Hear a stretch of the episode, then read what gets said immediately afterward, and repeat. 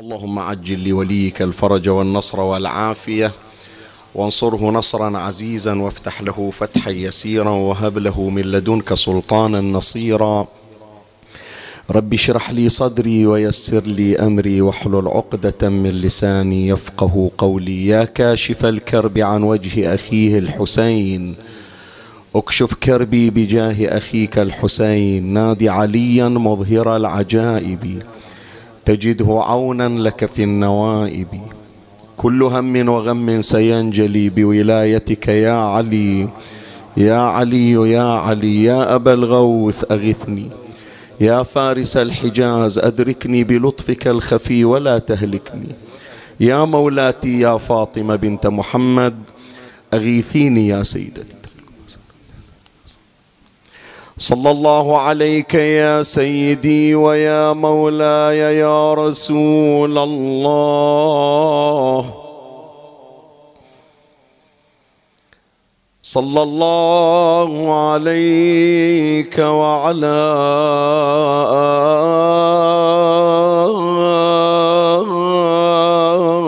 آلك الطاهرين. السلام عليك يا مولاي يا أمير المؤمنين. السلام عليك يا إمام المتقين. السلام عليك يا أيها الحاكم يوم الدين. السلام على ميزان الأعمال. السلام على مقلب الأحوال. السلام على سيف ذي الجلال. السلام على الساقي للسلسبيل الزلال. السلام على أسد الأسد الله الغالب السلام على سهم الله الصائب.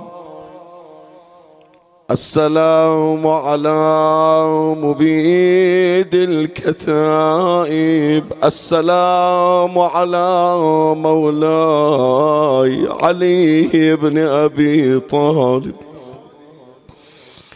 اللهم لعن قتلة أمير المؤمنين. هذه ليلة من ليالي القدر ومن أورادها الإكثار من لعن قتلة أمير المؤمنين. اللهم لعن قتلة أمير المؤمنين وعذبهم عذابا وبيلا. يستغيث منه أهل النار يا شديد القوى. لعن الله ابن ملجم. وقطام سوف تندم. قتل المولى المعظم هو علي. يا ليتنا كنا معكم سادتي فنفوز فوزا عظيما. غريب يا مظلوم كربلاء. في السماوات رنة وعويل. في السماوات رنة وعويل مذ بها قام ناعي الجبرائيل أصبح الكون داجي اللون حزنا فهل المرتضى علي قتيل إي والله بالمحراب الليلة علي الليلة ملأ محرابه دما. أصبح الكون داجي اللون حزنا. هل علي بمحرابه؟ قتيل. يا ليالي الصيام من كان يحييك بسيف ابن ملجم مقتول. يا قتيلا يا قتيلا يا قتيلا بكاه قرآن طه وبكاه التوراة والإنجيل قتلوا في الصلاة من ليس للأعمال إلا به يكون القبول. شلون حال زينب الليلة هذه؟ شلون حال مولاتي شلون حال أولاد علي هالليلة كل واحد إلى موضع كل واحد إلى مكان. هذا يبكي عند فراش علي وذاك يبكي عند مسجد علي وذاك يمر على أيتام علي. وزينب الليلة وين تحكي؟ وين؟ وين زينب الليلة؟ الليلة عند المحراب اللي يصلي بيه علي صلاة الليل. حني حنين النيب وابكي يا محاري. يعني زينب تقول أنا ويا المحراب الليلة هي تبكي وأنا أبكي وياها. حني حنين النيب وابكي يا محاري. على إمامك يا منابر شقي الجن حني ونادي وإمامي وإماما. على إمام خضب وشب من دماء. ضعتي مثل ما ضاعت عياله ويتامى. ضعتي عقب عينه بلا شك وبلا ريب. ويلي زينب تنادي والقلب من عدها ذايب حيدر يا سيف الله ويا سهم الصايب. كلك عجايب يا علي وموتك. عجايب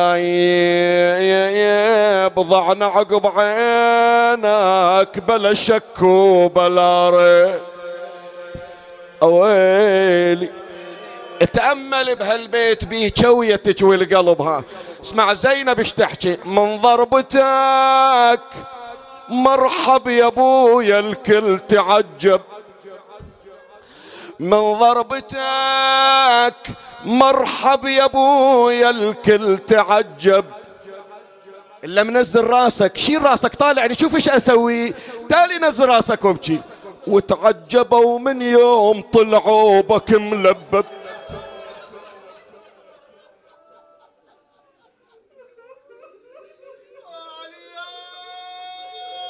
تقول والله ما أدري يا أبويا أي يوم أعظم على قلبي. يوم اللي نزلوا العمامة على الجرح يوم اللي يوم اللي حطوا العمامة برقبتك وجروك يعني. من ضربتك مرحب يا أبويا الكل تعجب. وتعجبوا من يوم طلعوا بك. ملبب ملبب ملبب. وضربة الطاغية علي أعجب. وعجا يا يا بضعنا عقب عينك بلا شك وبلا ري إي والله ضاعت زينب ضاع إي سمعت المنادي يصيح كلثوم حنون جبرائيل على زينب خايف على قلبها الليلة سمعت المنادي يصيح كلثوم كلثوم إيش عندك جبرائيل؟ أبوك انضرب والسيف مسموم. ناديت بالله يا حسن. قوم قوم قوم عليكم يا خوتي يحرم النوم. ابونا تراه راح اليوم ابو حسين ما كمل صيامه أبو حسين ما كمل صيام إجا العيد وأولاده. أريد أقرأ هالبيت هذه إلى البيوت اللي كانوا يتمنون يعيدون السنة ويا أحبابهم. لكن خلوا أوراد عندهم السنة يعيدون بالمقابر أول الصبح. اسمع زينب مثل هالليلة شو الصيح إجا العيد وأهل العيد غياب.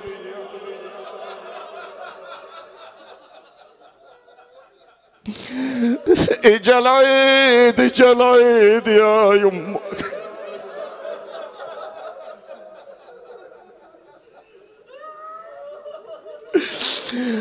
اجا العيد وأهل العيد. غياب غياب ما أدري مشوا لو حدر التراب.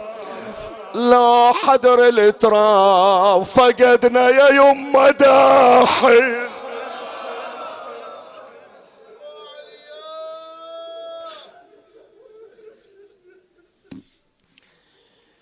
إنا لله وإنا إليه راجعون.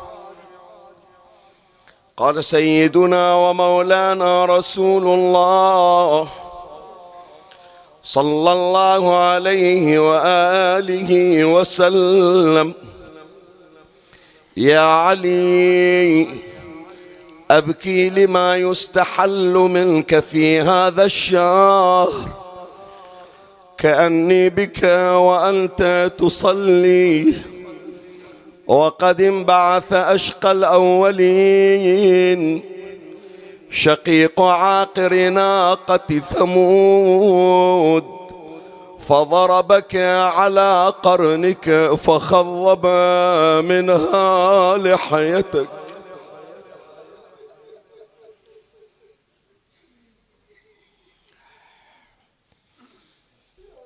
من أسرار هذا النص الشريف الوارد عن نبي الرحمة محمد صلى الله عليه وآله إضافة إلى الإخبار الغيبي هذا المقطع من ضمن الخطبة التي خطبها النبي صلى الله عليه وآله نهاية شهر رمضان. أو نهاية شهر شعبان تحضيرا إلى شهر رمضان. كعادة النبي صلى الله عليه وآله يهيئ النفوس لاستقبال شهر رمضان. ويظهر أن هذه الخطبة عن رسول الله صلى الله عليه وآله كانت تتردد في كل عام. النبي صلى الله عليه وآله يبين مميزات شهر رمضان الكريم ويحث الناس على مجموعة من الأعمال. كنا قد أشرنا إلى بعضها في مطلع الشهر. من ضمن فصول خطبة النبي صلى الله عليه وآله هذا الإعجاز الغيبي. أخبر بمصير أمير المؤمنين وبكيفية خروجه من هذه الدنيا صلوات الله عليه. شوف خلي أبين لك واحدة من الإخبارات الغيبية التي أشار إليها رسول الله صلى الله عليه وسلم اولا أخبر عن أمير المؤمنين عليه السلام أنه سيخرج من الدنيا مقتولا. يخرج من الدنيا مقتولا يعني لا نحتمل بأن عليا عليه السلام يموت حتف انفه ولا نحتمل أن عليا عليه السلام يموت ميتة بسم لا بل حدد النبي صلى الله عليه وآله كيفية الخروج أنها تكون عن طريق القتل والضرب بالسيف. هذا من الإخبار الغيبي. ثم هناك إخبار غيبي آخر أيضا دقيق. شوف عبارة النبي صلى الله عليه وآله أنه مو بس يضرب أمير المؤمنين بالسيف على رأسه. وإنما هذا الدم سوف يتفجر حتى أنه سيصبغ لحية أمير المؤمنين وسيخضبها. معنى آخر أنه لو حاول علي أن يمسك رأسه ويمنع الدم من الخروج. فلم يصل شيء من الدم إلى لحية علي. راح ينتقدون النبي يسألون النبي وين اللي راح يخضب لحيته؟ صح. قتل علي ضرب بالسيف والضربة كانت على رأسه لكن يا رسول الله أخبرت بأنه سوف يجري الدم حتى يصبغ لحية علي حتى يخضب لحية علي. بس أجريت إسعافات أولية لعلي فالدم ما خضب لحيته فيصير مستمسك على النبي. فلهذا يا إخواني من نقرأ في سيرة أمير المؤمنين سلام الله عليه في هذه الليلة. أحيانا يمكن الخطيب في أثناء المقتل في أثناء الشهادة في أثناء المصرع أكو بعض الأمور ما يقدر أنه يتوقف عندها للتفصيل لأنه في مرحلة النعي. بس من التفاصيل أنه لما ضرب أمير المؤمنين سلام الله عليه بالسيف هذا بروحه مجلس مستقل. اسمعني شوي حط بالك. يعني الفترة من ضرب علي بن أبي طالب عليه السلام إلى حمل علي بن أبي طالب إلى المنزل. هذه الفترة لقرابة ساعتين تقريبا. بهالمقدار ساعتين ثلاث ساعات. حتى طلعت الشمس. أخرج أمير المؤمنين والشمس قد أشرقت. هالساعتين ظهرت قضايا عجيبة. صارت معاجز لأمير المؤمنين وصارت محاورات لأمير المؤمنين وصارت محاكمات في موضع أمير المؤمنين وقضايا غريبة هي في حد ذاتها تحتاج إلى مجلس مستقل فوق الساعة. زين شاهدنا وين أول ما نزل السيف على رأس علي بن أبي طالب عليه السلام. كان عند أمير المؤمنين حرص هو وين؟ مضروب أمير المؤمنين في أي مكان؟ في المسجد في أي موضع في المسجد؟ في المحراب. فما يريد أمير المؤمنين أنه الدم ينزل بالمسجد وبالمحراب؟ ليش؟ أولا حرمة المسجد هي واحد. ثانيا كشأن رسول الله صلى الله عليه وآله. الله سيغضب لدم علي كما غضب لدم رسول الله. فلهذا النبي كان إذا جرى منه الدم يحط إيده على رأسه حتى ما تنزل قطرة دم واحدة. زين. حسين أيضا لما أصيب الطفل الرضيع كان يتلقى دم الرضيع. لما أصيب بالسهم كل أهل البيت حرصا ورحمة منهم على الأمة. فالآن الضربة هذا مو جرح اعتيادي. شق الرأس إلى نصفين. فتتخيل كمية الدم. زين أمير المؤمنين شو يسوي في مثل هالحالة؟ فقالوا صار علي يشد ضربته بمئزره. يعني شال قطعة من إزاره وحاول علي عليه السلام أن يشد الضربة حتى ما تنزل قطرة واحدة. لكن الدم كان هائل جدا بحيث الطبيب يقول وصلت إلى موضع السجود مو جرح سطحي لا فلق رأس علي إلى النصف. إن شاء الله راح أضم هذه الكلمة في نهاية المطاف وقت المصرع يعني حتى تكون أكثر تهييجا. بس الظاهر أن الإجراءات اللي سواها أمير المؤمنين ما كانت مساعدة. فلهذا كلما حاول علي أن يوقف الدم ما تمكن.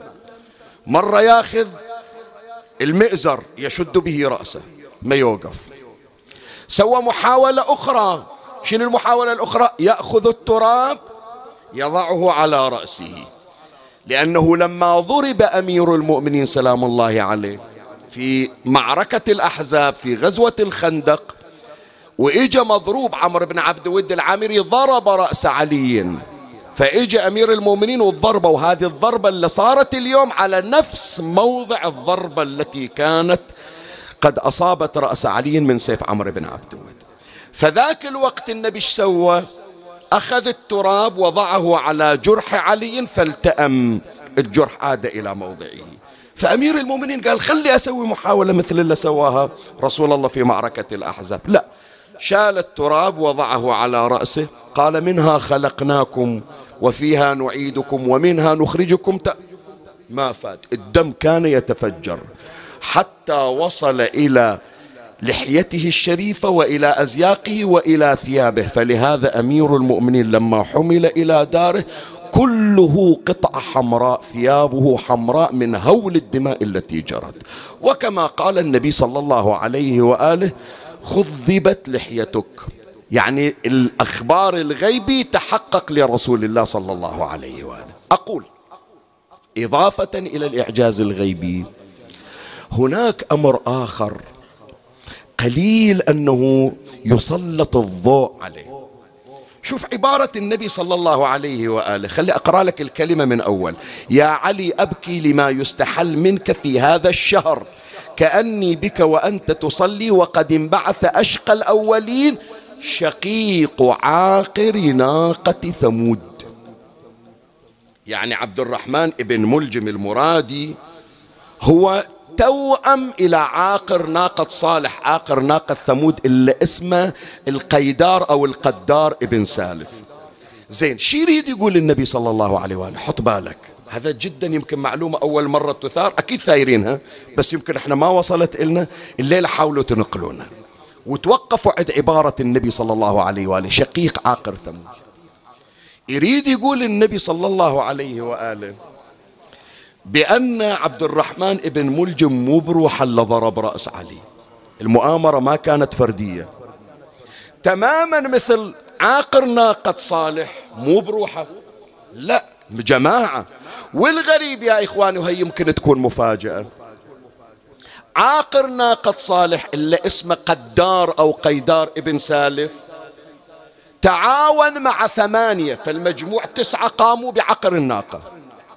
والغريب أنه لما تجي إلى الذين اشتركوا في قتل علي بن أبي طالب ثمانية مع عبد الرحمن بن ملجم ثلاثة حضروا كانوا ينفذون عملية الاغتيال مثل ما راح يمر. واحد آخر كان واقف ويرصد لهم المنطقة. أخرى كانت أنثى وهي قطام وكانت تحضر أيضا للمؤامرة. وجماعة أيضا كانوا ويا عبد الرحمن ابن ملجم. اتفقوا في مكة؟ واحد راح إلى مصر والثاني راح إلى الشام. فضلا عن آخرين يمكن ما نقدر أنه نحكي بس لما نجي نفتش في التاريخ نشوف ثمانية زائد واحد. تماما كعقر ناقة صالح ثمانية زائد عاقر الناقة. قدار ابن سالف. فإذا النبي صلى الله عليه وآله يشير إلى أن القضية وإن حاول بعض المؤرخين يطمطمها ويخليها بأنها لا والله عبد الرحمن عشق قطام واغتال عليا كأنما علي طعم سائغة بالإمكان الوصول إليه. النبي من ذاك الوقت يقول يقول لا شقيق عاقر ناقة عاقر ناقة صالح. يعني كما أن عاقر ناقة صالح قام بمؤامرة واشترك معه آخرون فإن قاتل علي بن أبي طالب أيضا قام بمؤامرة واشترك معه آخرون. الليلة هذه حديثي وبحثي بعنوان قتلة أمير المؤمنين سلام الله عليه. يعني من حق علي عليه السلام علينا أن نقف على بعض الحقائق المغيبة. مغيبة ليست سهوا. وإنما هناك نوايا تريد تغييب مظلومية أمير المؤمنين سلام الله عليه. يعني وتصوير مقتل بكت لأجله السماء والأرض حطوا في بالكم أحبائي إحنا نعرف بأنه السماء بكت دما على الحسين. ونعرف بأنه ما رفع حجر ولا مدر إلا وجد تحته شنو؟ دم عبيط ترى قبل لا تبكي السماء دم على الحسين وقبل لا ينبع الدم من تحت الحجارة للحسين ترى باكر تنبع الأرض دما حزنا على علي وتبكي السماء حزنا على علي. فالليلة إن شاء الله حديثنا عن قتلت أمير المؤمنين سلام الله عليه وأقدم اعتذاري في البداية لأنه راح نضغط الموضوع حتى يكون عندنا وقت لتفصيل مصابه. فالعنوان قتلة الإمام علي عليه السلام وأبحثه في فصول ثلاثة أمر عليها تباعا. ومن الله أستمد العون والتوفيق ومن مولاي أبي الفضل العباس المدد وألتمس منكم الدعاء. وثلاثا بأعلى الأصوات صلوا على محمد وآل محمد. اللهم صل على محمد اللهم صل على محمد اللهم صل على محمد اللهم صل على محمد مولاي الكريم أنت أينما كنت اسمعني وفرغ لي قلبك وأعرني سمعك وأقبل علي بكلك أخبرتك بأن بحث هذه الليلة مكون من فصول ثلاثة أما الفصل الأول الذي هو من فصول بحث قتلة الإمام علي عليه السلام أذكر لك ثلاث نظريات إلى مؤامرة قتل أمير المؤمنين سلام الله عليه يعني. يعني إحنا صح جايين الليلة نبكي على مصاب علي بس إذا استفرغت العبرة ولا تفرغ هذه العبرة على علي عليه السلام فرغ عقلك أيضا للتفكير. كيف قتل شخص بقامة علي وبشخصية علي؟ هل أن أمير المؤمنين شخص في متناول اليد أي واحد يقدر يوصل له؟ يا جماعة قود أمير المؤمنين. سؤال أسأل ترايحين المسجد وشايفين وين بيت علي؟ في المسجد.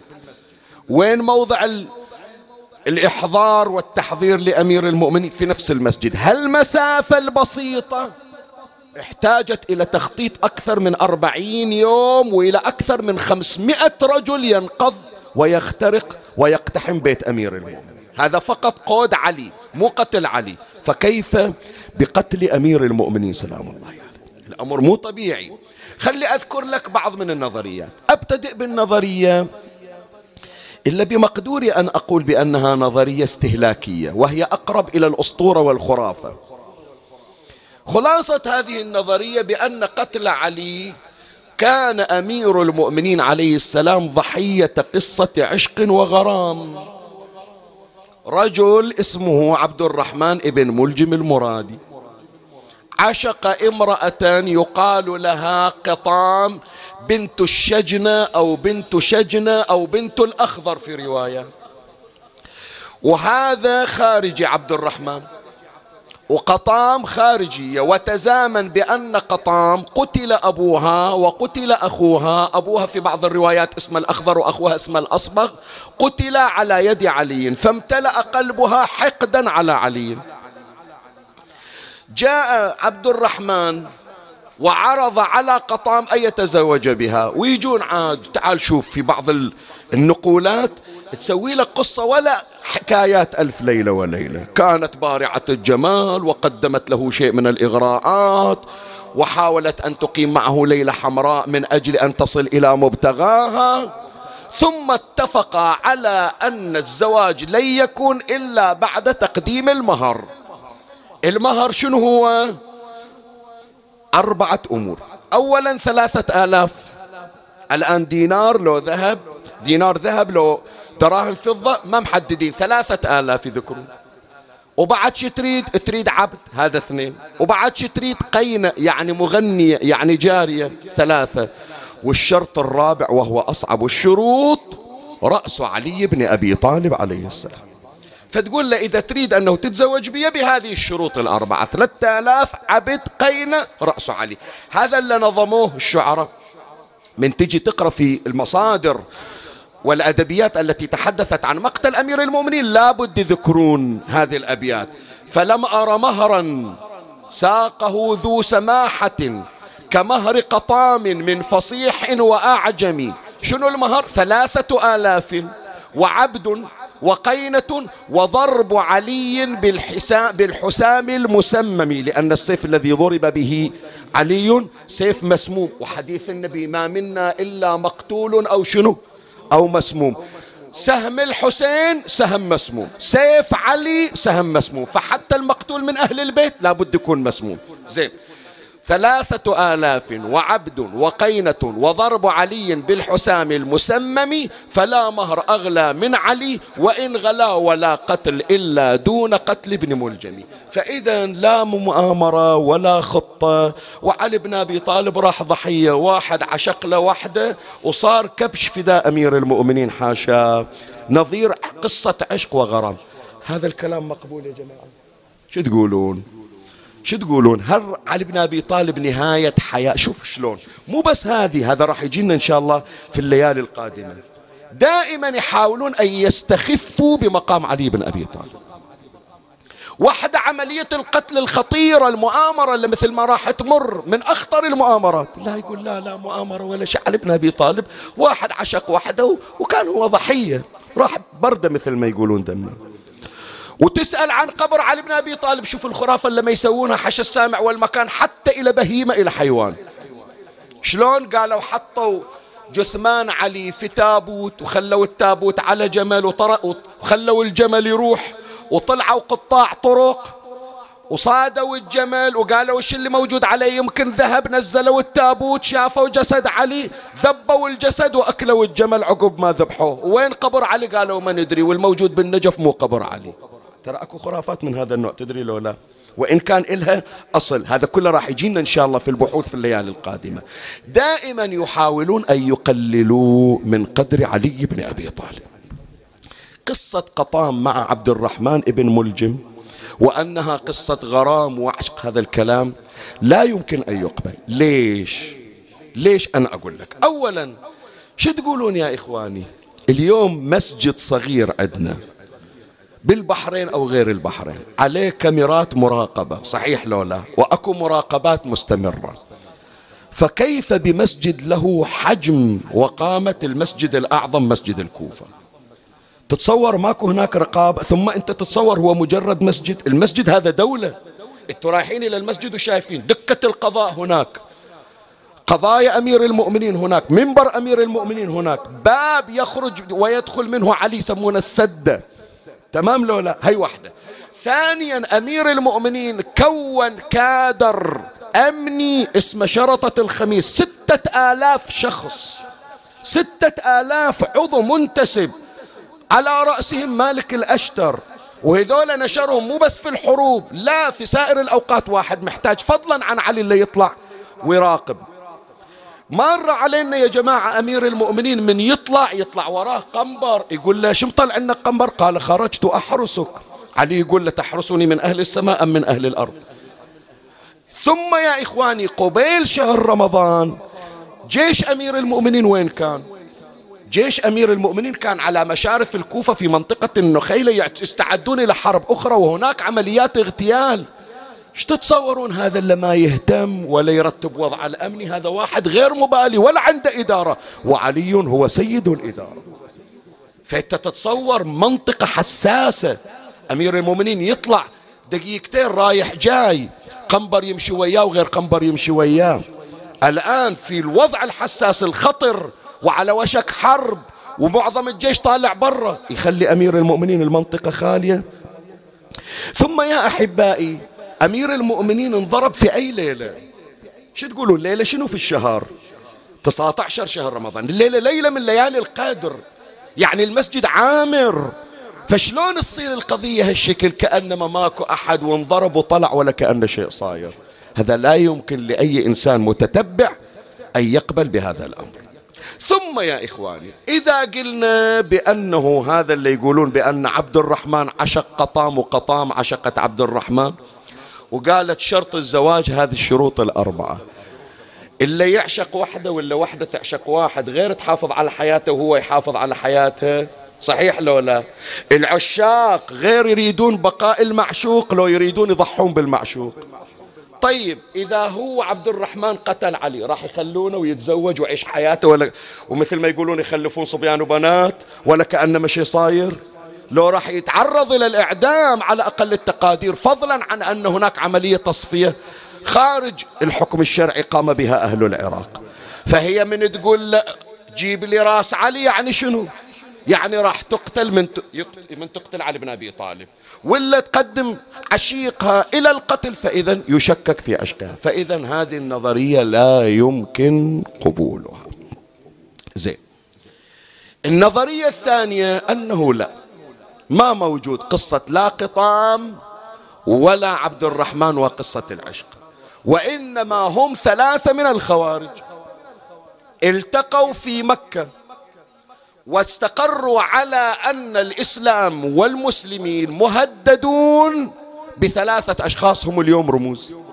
علي بن أبي طالب في العراق معاوية في الشام عمرو بن العاص في مصر. فإحنا إذا تخلصنا من الثلاثة ذولا الإسلام راح يمشي أحسن ما يكون. والمسلمون راح يكونون في طمأنينة. فاتفقوا على هذه المؤامرة. وهذه الجريمة اللي صارت اللي قاموا بها ذول الثلاثة.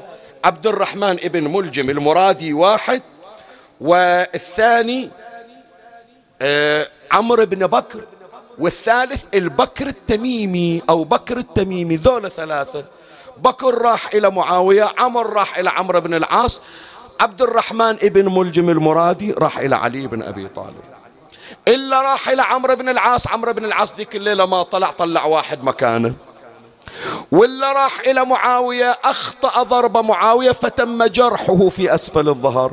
والضربة الواقعية والقاتلة والقاضية وقعت على رأس علي. فهذه الجريمة ماكو جريمة ثلاثة فقط إرهابيين.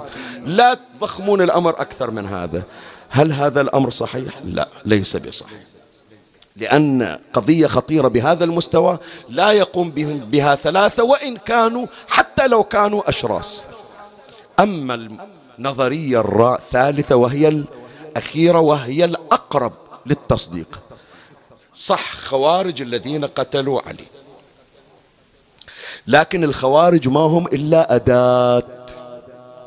مجرد آلة الآن مرتبين أو استغلوا حقدهم على علي مو مجالنا.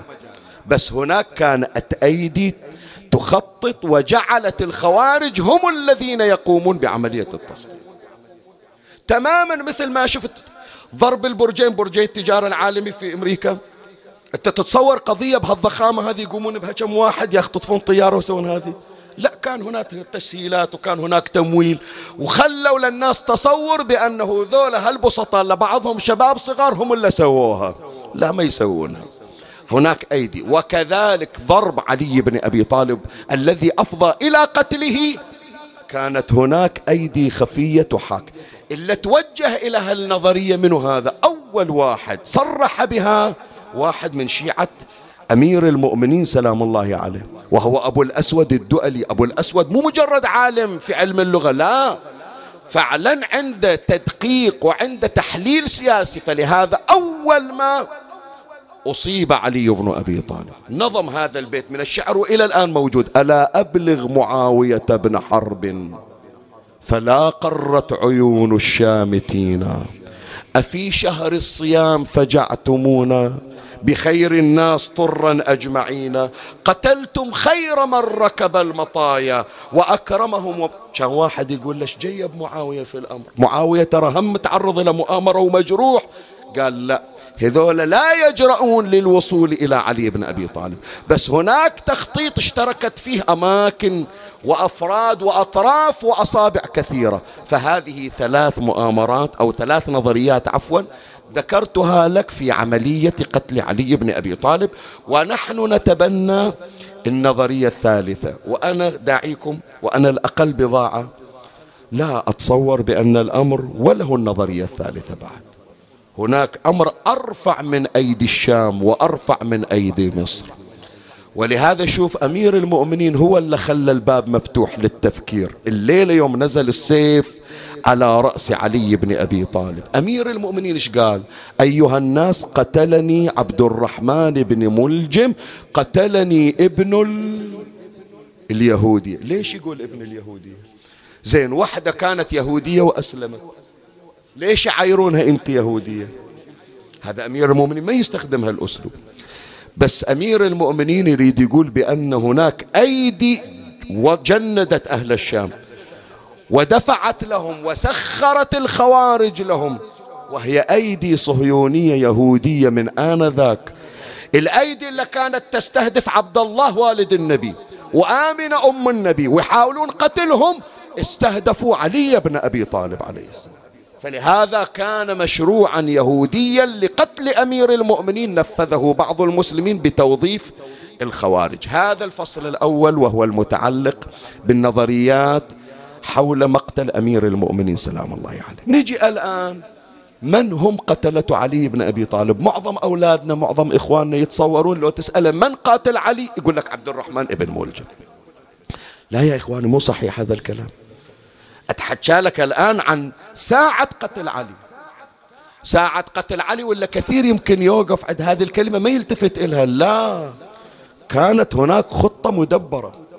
اللي اشتركوا فيها خمسة. عبد الرحمن ابن ملجم المرادي وهو المنفذ.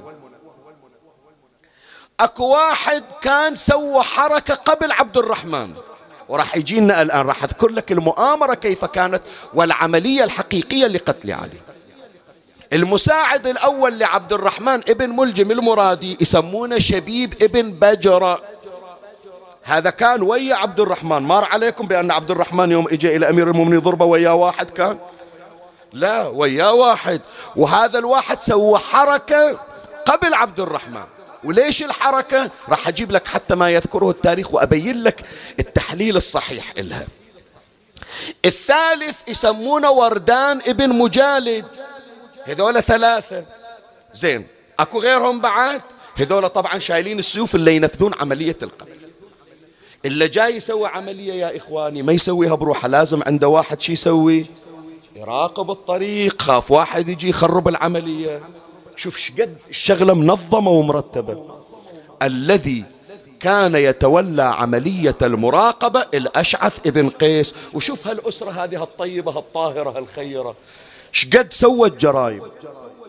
هذا الأشعث ابن قيس كان هو المراقب والمشرف. بل كان عبد الرحمن بن ملجم المرادي ليلية ينام في بيتهم في بيت الأشعث ويعطيه خطة القتل يعلمه شلون يقتل. زين بنت الأشعث جعدة إيش سوت؟ سمت الإمام الحسن عليه السلام. قيس بن الأشعث محمد بن الأشعث محمد بن الأشعث قتل مسلم ابن عقيل. قيس بن الأشعث رض صدر الحسين عليه السلام.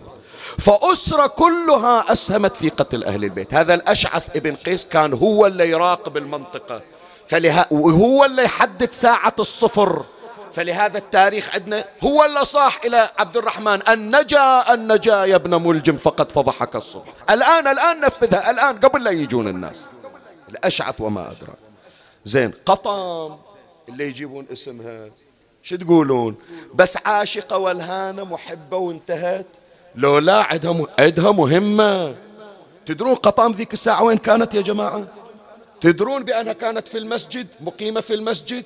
وكان عندها مركز مركز تجمع وموضع الأسلحة في المسجد عند قطام. كانت منفذة. فأنا ما أنفي وجود قطام. لا موجودة قطام لكن مو بالصورة اللي سووها صورة عشق وإنما كانت أحد المشتركين. فالمسجد كان يحتوي على خمسة من قتلة علي بن أبي طالب. عبد الرحمن بن ملجم شبيب بن بجرة وردان بن مجالد الأشعث بن قيس قطام بنت شجبة أو شج بنت شجنة أو شجنة أو بنت الأخضر. هذا الفصل الثاني. الفصل الثالث وهو ختام المجلس حتى نختم حديثنا. خلنا نيجي إلى المؤامرة. شلون كانت عملية تنفيذ أو تنفيذ عملية قتل أمير المؤمنين؟ سلام الله عليه. يعني. الخطوة الأولى وضع مركز للتجمع. والمنفذ لهذه الخطوة قطام. بنت شجنة أو الشجنة أو الأخضر. ادعت بأنها جاية معتكفة تقول والله جاية المسجد أريد أعتكف أيام شهر رمضان وأريد أتعبد الله. زين وأريد أنام شلون؟ أنام بالمسجد والناس يشوفون واحدة نايمة فلازم أسوي لي خيمة أو تضرب قبة.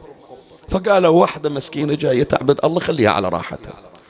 وهي قامت بتهريب الأسلحة البيضاء. السيوف هي تنقلهم. حرمة جاية شايلة أغراضها ما حد يلتفت إليها. وتخلي السيوف في الخيمة. وليش يا جماعة هذا الخوف؟ دليل أن هناك مراقبة موجودة في المسجد. بس خطة ذكية جدا. بعد من الأشياء اللي سوتها حط بالك ترى كثير أنا جيت أتبع. يذكرونها كثير من الذاكرين لكن ما يذكرون السبب الحقيقي.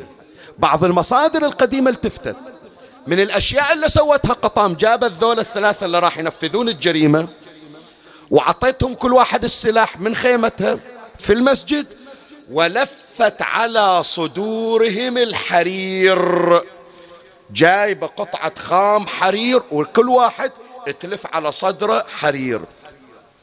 ظلوا مجموعة من الخطباء من الذاكرين يفسر ليش يعني يحطون الحرير عليهم. يقولون إيه هذا تعطي عادة قوة إلى المقاتل من يحط الحرير عليه. يعني قدام عين الناس أنه غير لا مو هذا المقصود. أكو خطة جدا ذكية سوتها قطام. يا جماعة الحرير عادة ملمسة شنو؟ مثل الصوف لو ناعم. ناعم. فهم يعرفون بأنه عقب تنفيذ الجريمة ويشردون قد يلقى القبض عليهم. فلو واحد يجي يريد واحد يمسكهم وعليهم حرير. يقدر مثل ما نقول إحنا يزلق من إيده. وفعلا هذا اللي صار. شبيب ابن بجرة كان عليه الحرير. إجوا يمسكونه لابس الحرير. لا قدر أنه ي... ولهذا شبيب ابن بجرة أفلت من أيديهم ولم يعرف له اثر فلهذا يدورون عنه يقولون بعضهم يقول قتل. البعض الآخر كثير من المصادر منها الزركلي في كتاب الأعلام يقول هذا كان لابس حرير مسكوه ما حد قدر يمسكه قدر أنه يفلت وضاع في غمار الناس ولم يعرف له أثر. والظاهر هربوه بعد حتى ما يفضح إلا دفعوا له لقتل علي. فإذا قطام شو مسوية جابت الأسلحة. وسوت احترازات أمنية حتى يقدرون المنفذين يهربون بعد الجريمة. شوف إيش قد أنا قاعد أسولف لك الآن شنو؟ قبل 1400 سنة لو قاعد أسولف لك بجريمة في 2022 زين. إجوا الثلاثة المدبرين. عبد الرحمن وشبيب ووردة. عادة المؤرخون يقولون شبيب ابن بجرة أول واحد ضرب علي بالسيف شبيب قبل عبد الرحمن. لكن النقل التاريخي شي يقول؟ الضربة ما إجت على رأس علي وإنما ضربت في الطاق يعني رأس المحراب. من ضرب؟ فيقولون كان مخترع كان خايف والضربة إجت غلط. لا هذا النقل التاريخي التحليل التاريخي ليس بصحيح. بس أمير المؤمنين يا إخواني من انضرب كان إما في السجود أو في الركوع. من رفع رأسه انضرب رأسه. عبد الرحمن إذا جاي من الخلف حطوا بالكم شوف إيش أقول لك. عبد الرحمن لما يجي يضرب بيضرب من الخلف الضربة على الخلف تطيح وين؟ على مقدم الراس لو على المؤخر؟ على المؤخر. زين. فهو يريد علي بن أبي طالب يحرك راسه. فحركة شبيب يضرب ضربة على الجدار ينشغل علي. ويطالع فوق إيش صاير؟ فإذا رفع راسه صارت الضربة كافية وقاصمة بحيث تقطع رأس أمير المؤمنين نصفا شوف إيش القد تخطيط جدا ذكي ومحكم. لكن اللي خسره علي لا ينشغل بشيء إذا دخل في الصلاة. مثل الإمام زين العابدين مثل سائر. خلاص يدخل في الصلاة بعد خلاص. ما له علاقة بكل شيء. فمن هنا شبيب إجا ضرب. المحراب. علي أبدا في سجوده ولم يتحرك. هل الذي خلى عبد الرحمن ابن ملجم المرادي يضرب ضربة بحيث هو نفسه يخبر الحوراء. زينب يقول ما بيقوم من الضربة ما بيقوم. ضربه ضربا تتخيل ما سمعنا عن ضربة مثل هالضربة. بكل قوته بحيث انشق رأس علي إلى نصفين تتخيل لما يجون الأطباء لعلاج علي خلاص أكتفي بهذا المقدار. راح تسمع ليلة باكر. ليش حطوا عصابة على رأس أمير المؤمنين يا جماعة؟ ليش؟ سؤال أسأل. مو عن نزيف الدم لا. وإنما بمجرد أن يحل العصابة الرأس ينفتح إلى نصفين ومن هنا الطبيب قال لعلي يا علي اعهد عهدك وأوصي وصيتك فإن ضربة الشقي وصلت إلى وين؟ إلى موضع السجود. وين موضع السجود؟ هذا الجبين يعني من الخلف والضربة كانت قاضية شقت رأس علي إلى نصفين. ليل الله يساعدهم أهل البيت والله. الله يساعدهم. وهي العليمة مولاتي زينب تعرف التفاصيل. شلون ما تعرف التفاصيل؟ إذا المسلمون يعرفون إذا النبي مخبرنهم شلون زينب ما تدري؟ فأنا أتصور بعد مولاتي زينب الليلة. عينها بس على راس أبوها. من مغرب حاطة عينها على وجه أبوها على راس أبوها. هالراس اللي يشع ضوى. تقول له أنت شمس الطالبين أنت قمر الهاشمين. بويا من الطب عندنا ببيت مظلم البيت يضوي بنورك يا علي. شلون راح يجيبونك؟ هالراس إيش راح يصير بي؟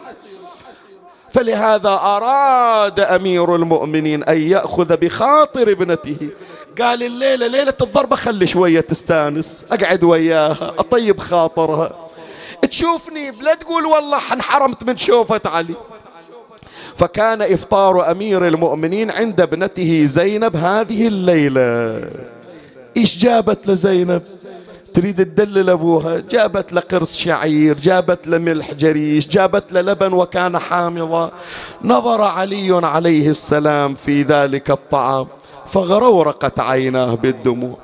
قال بني ألا تعلمين أني لا آكل إدامين في فرض طبق؟ أريد أن أواسي حبيبي رسول الله صلى الله عليه وآله بحقي عليك إلا ما رفعت لي أحد الإدامين قالت أشيل الملح أخلي اللبن ويا قال لا شيل اللبن خلي الملح.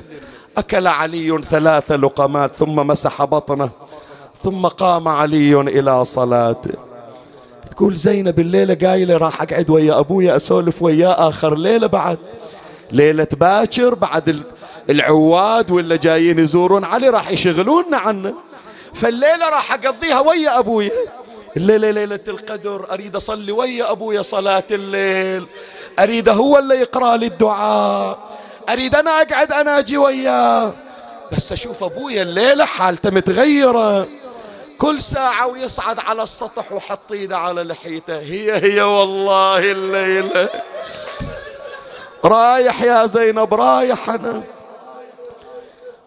التفت إلى قالت أبا ما رأيتك اقتطع مرقاد الليلة كنت أتمنى تبات الليلة ببيتنا يا أبوي. قال يا زينب إن أباك خاض الأهوال وقتل الأبطال وما دخل الخوف إلى قلبه مثل هذه الليلة. مو خايف من الموت علي خيوف الموت. لكن خايف على الدين على حرمة الشهر على حرمة المسجد.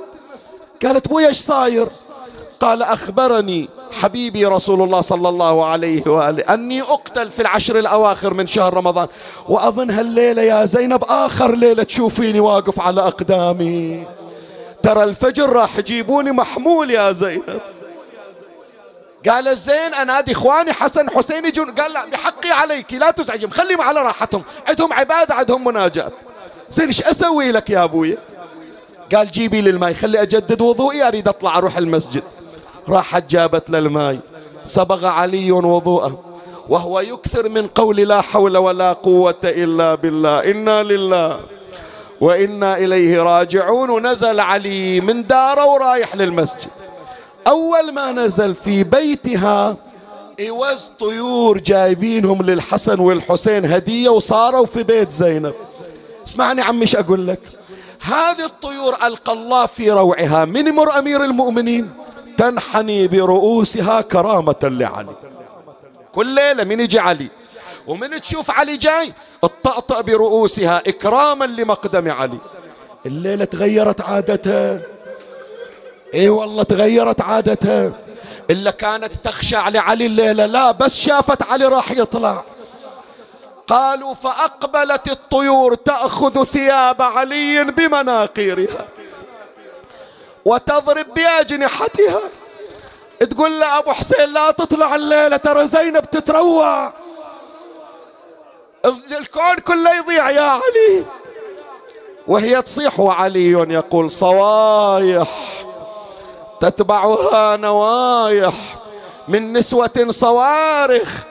باكر الليلة طيور تون باكر زينب اللي تون ببيت زينب مالك قد حبستي ما لا قدرة له على الكلام. أطعميه وإلا فاتركيه يأكل من حشائش الأرض. شوف الحنون علي.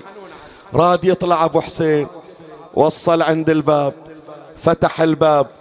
هم بالخروج. أثار حتى الباب ما يريد علي يطلع. تعلق بمئزر أمير المؤمنين. فأخذ علي يشد مئزرا. وينادي أشدد حيازيمك للموت فإن الموت لاقيك ولا تجزع من الموت.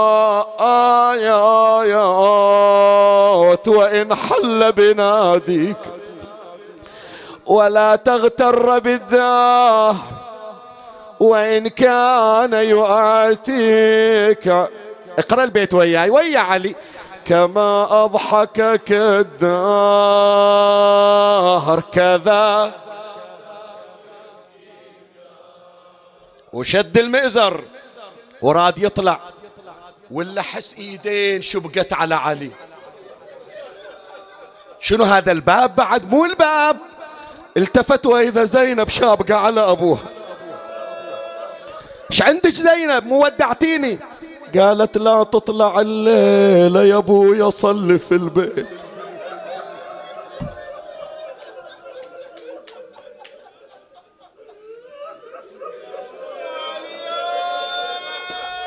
أنا ما أدري الليلة تبكي على علي تبكي على زينب تبكي على أبو فاضل. إيش عندك الليلة؟ لا تطلع الليلة يا ابويا صلي في البيت. ليش يا زينب؟ أروح المسجد. قالت عندي علم من تطلع الليلة فلا أجي. خوفي يا ابويا من جمالك يختلي البيت. وتضيع من بعدك يا ابويا هالنساو حط بالك بس البيت شوف إيش يحمل من معنى. أحكي لك كل بنيه حنونه خلها تتأمل بالبيت. بن فايز يقول كل ما دفعها تعلقت زينب بذيله وتصيح ما خليك بتطلع الليلة بويا أنا متوسلة بجاه النبي أعظم وسيلة. خلي الحسن عناك يصلي بالمسلمين. بويا. تقول له يا بويا أخر الطلعة شوية ليش؟ أبنده حسن وحسين وابن حنفية أبندب لك العباس واخوانه سوية. محلى الأبو يمشي ولاده مشيعين. شايف الأبو مثل الليلة؟ اللي عنده أولاد يقول يلا أولادي نتفطر ونروح الماتم الليلة نريد نبكي على علي. ومن يجي هذا الأبو شايل ولده على ذراعه وقاعد ولده يمه شقد جميل من يجي الأبو ويا أولاده. اسمع زينب شو تقول؟ يا أبوي محلى مشيتك ما بين الأولاد. دوبي مريبة وخايفة مطالع الحساد يا أبوي.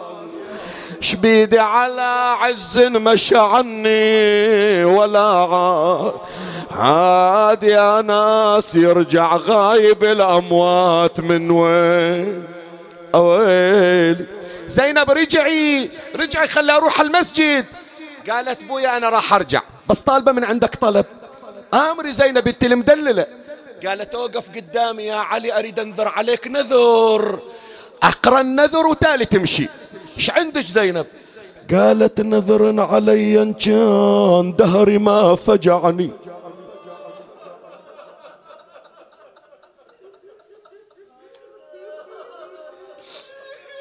تخليني أكمل. البيت قاسي شلون أكمل لك المصيبة؟ نذر علي إن كان إن كان دهري ما فجعني. اشتردي زينب؟ لأرض المدينة يا علي لازم رجعني. علي يا علي علي يا علي. بوجودك أنا يا علي ما حد سمعني. أكمل أقرأ. بوجودك أنا يا علي ما حد سمعني. عقبك يا أبويا يصير اسمي خارج. ودعها علي أغلق الباب عليها. توجه إلى بيت الله.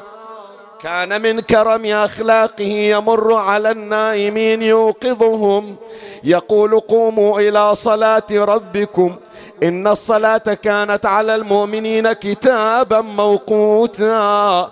إن الصلاة تنهى عن الفحشاء والمنكر.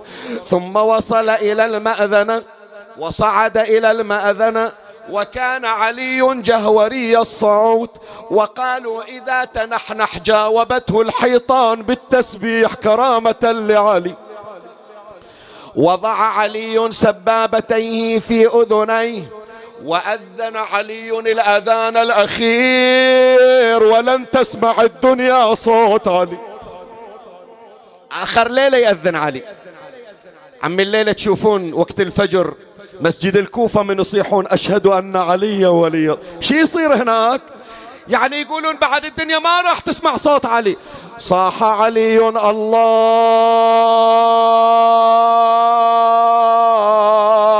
الله أكبر. الله أكبر. ليش تبكي ليش عمي ليش؟ هالبكاء ليش عمي علي؟ أذن ترى. بعدنا ما وصلنا للمصرع. لكن أدري أنت تبكي على وحدة واقفة تسمع صوت أبوها. تقول ما أدري ليلة باكر بعد بسمع هالصوت لو ما راح أسمعه. عمي ممنون إلكم. كل سنة متعود على هالوجوه. السنة هم وجوه جديدة ويانا. متعود وقت هالأبيات لازم أقرب هالونة مثل ما ونت زينب. عليكم علي ضجة أريدها. صاحيت أذن أدام أذن أدام الله. يا علي يا علي يا علي. أذانا أذانا محلى التشهد في لسان محلى التشهد في اسمع أولادك يا علي.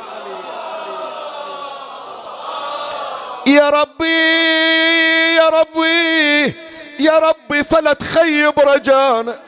لا ما يرجع راح يا زينب. ورجع لنا سالم حما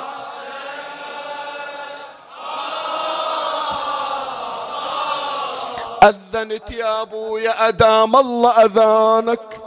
يا ما حل التكبير بويا في لسانك.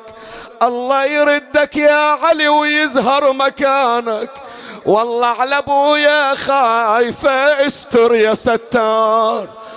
ولن بالسما جبريل ينادي يا حزينة لا ترقبينا والدك لا ترقبينا الليلة ابن ملجم يضرب على. نزل علي من على المأذنة مر على عدو الرحمن بن ملجم وكان نايما على وجهه يريد إخفاء السيف. قال لو شئت أخبرتك بما تحت ثيابك. تركه علي ومضى إلى المحراب. يا الله لا يبقى صوت إلا يرتفع. دخل علي في الصلاة. أقبل ابن ملجم وقف خلف علي. أمهله حتى ركع لربه. ثم هوى إلى السجود. فرفع ابن ملجم سيفه. حتى لاح الموت في جوانبه. يا الله! وضرب راس علي بالسيف.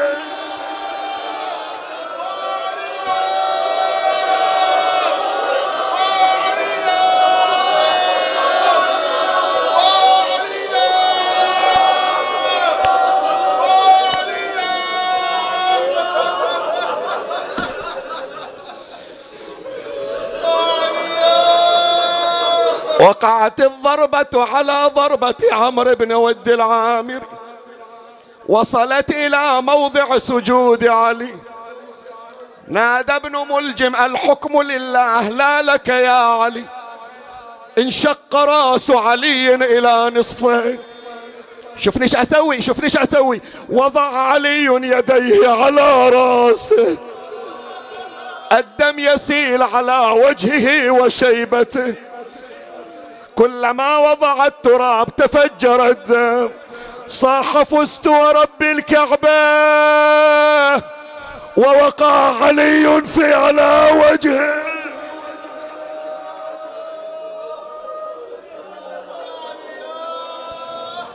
نادى جبرائيل تهدمت والله. أركان الهدى انفصمت العروة الوثقى قتل علي وطاح أبو حسين في المحراب أسد الله طاح قال عباب خيبر طاح. إلا شال الباب على إيد وحدة طايح بالمحراب وأغمي على علي في المحراب ما فتح عيونه وإذا حضن براس الحسن. والحسن دموعه تصب على أبوه. بويا شهالراس المفتوح. شهالثياب المصبوغة أحمر. بويا إيش سواك بهالحالة. طالع تمشي قدامنا يا علي طولك قدامنا الآن ممدد في المحراب. إيش سواك بهالحالة يا أبويا؟ قال اسمي أنا المعروف بالشدات الصعاب وأبوك تدري ما يهم براسه صواب. واليوم يا ابني طحت من ضربة. أعطني مهلة عمي أعطني مهلة. الدقائق الأخيرة. وإلا ما قصرت مجلس منظور.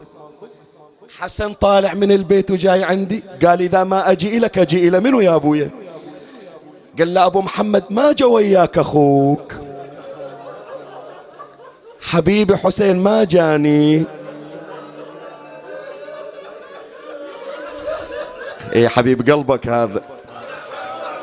إيه حنون حنون. ما يخلي الغريب من يصيح به يحضر له شلون يخلي ابوه كان الحسن يقول لأبويا تقدر تشيل راسك؟ قال ما أقدر أرفع راسي يا أبويا. قال زين شوف هلا قاعد يلف راسك بالعصابة. حانت من علي التفاته وإذا الحسين يلف راس أبيه ودموعه تجري عنه تدري إيش قال له؟ الليلة أنا أقرأ لو أنت اللي تقرا إيه ما دام بكيت عرفت إيش راح أقرأ لك. يقول الله يا الحنون يا أبو علي. ضربة واحدة براسي وطلعت من بيتكم وإجيت إلي.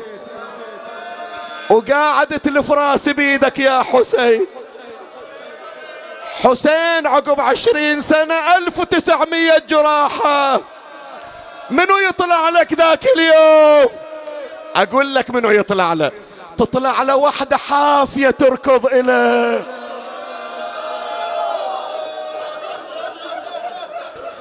فتح عينه فتح عينه وشاف حسين يمه يما يشد راسه ودمعه فوق دمه يقل جرح واحد يا أبو اليمه إيش جروحك من يشدها يا ضي العين؟ أريد أقرأ بيت لكن والله ما تخليني أنت خايف على قلبك. حتى ذول الأولاد الصغار دموعهم أشوفهم على خدهم. كان الحسن يقول للأمير المؤمنين يقول لأبويا اسم الله على أخويا الحسين إن شاء الله ما بين السلامة والعافية. بس لو يطيح بشدة ويوقع وين إحنا؟ كلنا اخوانا حاضرين وياه. قال له أقول لك منو يحضر له. يا ابن الميت وقت الموت أولادة تدور عليه. هذا يغمض عيونه وهذا يعدل برجله. زين وأخويا شلون؟ بس حسين وقت الموت يجيه الشمر يرفس به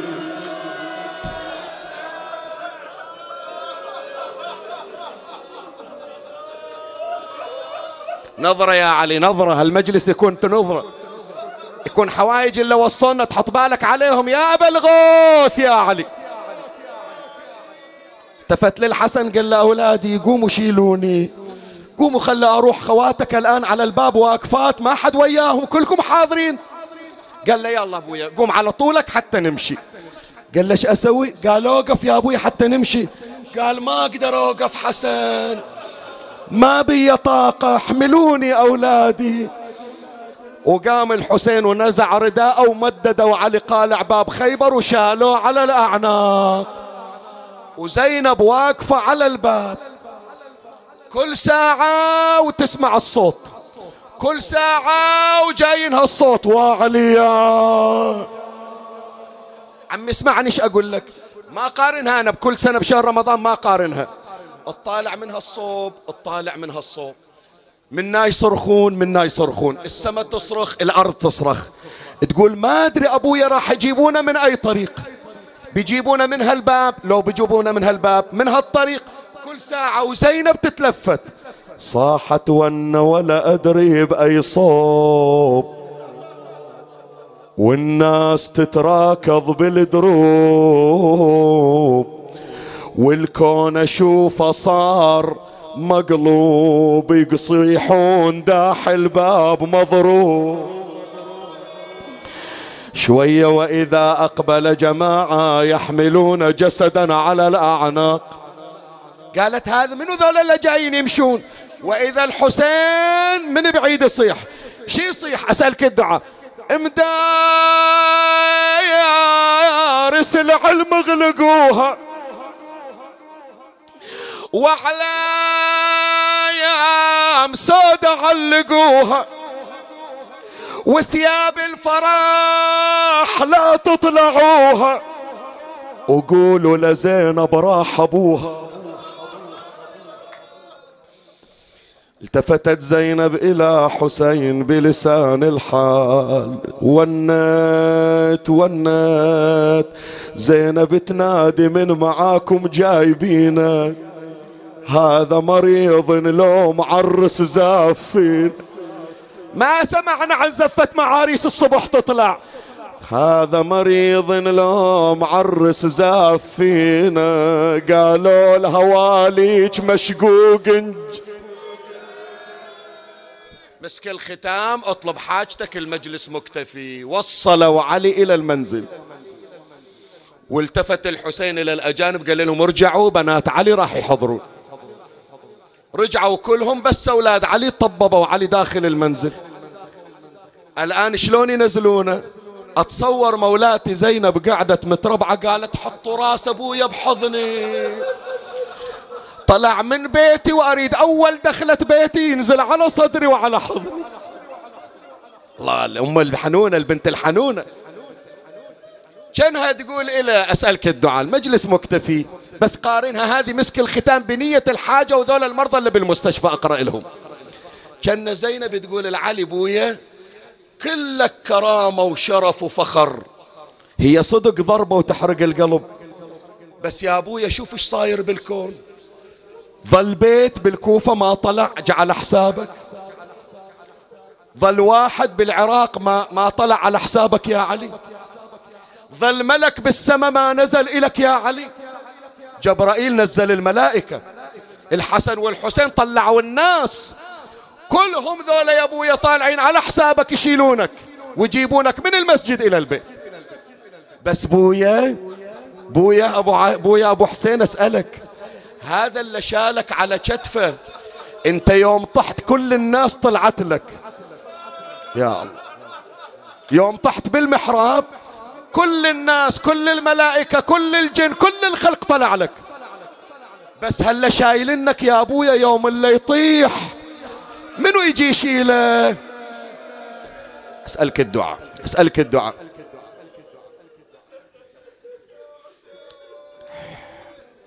الدنيا مو مقلوبة لكن مايلة أقول لك منو اللي يشيل أخوك؟ الدنيا مي مقلوبة لكن مايلة الشمر جاكم راس أخوكم شايله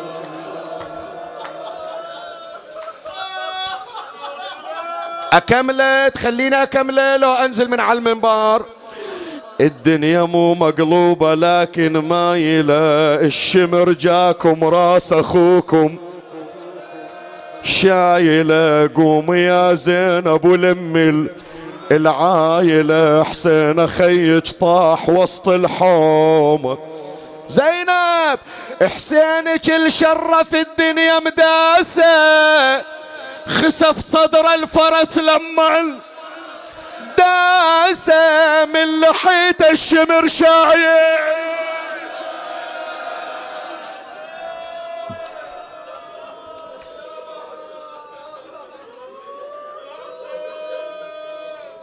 إلهي بعلي بن أبي طالب وحرمته عندك اقض حوائجنا وحوائج المحتاجين فرج عنا وعن المؤمنين ترحم على أمواتي وأموات الباذلين والسامعين وجميع المؤمنين عجل إمام فرج إمامنا صاحب العصر والزمان بلغه سلامنا وتعازينا وارزقنا رأفته ونظرته ودعاءه وخيره لأمواتي وأمواتكم ولمن مات على الإيمان. الفاتحة مع الصلوات.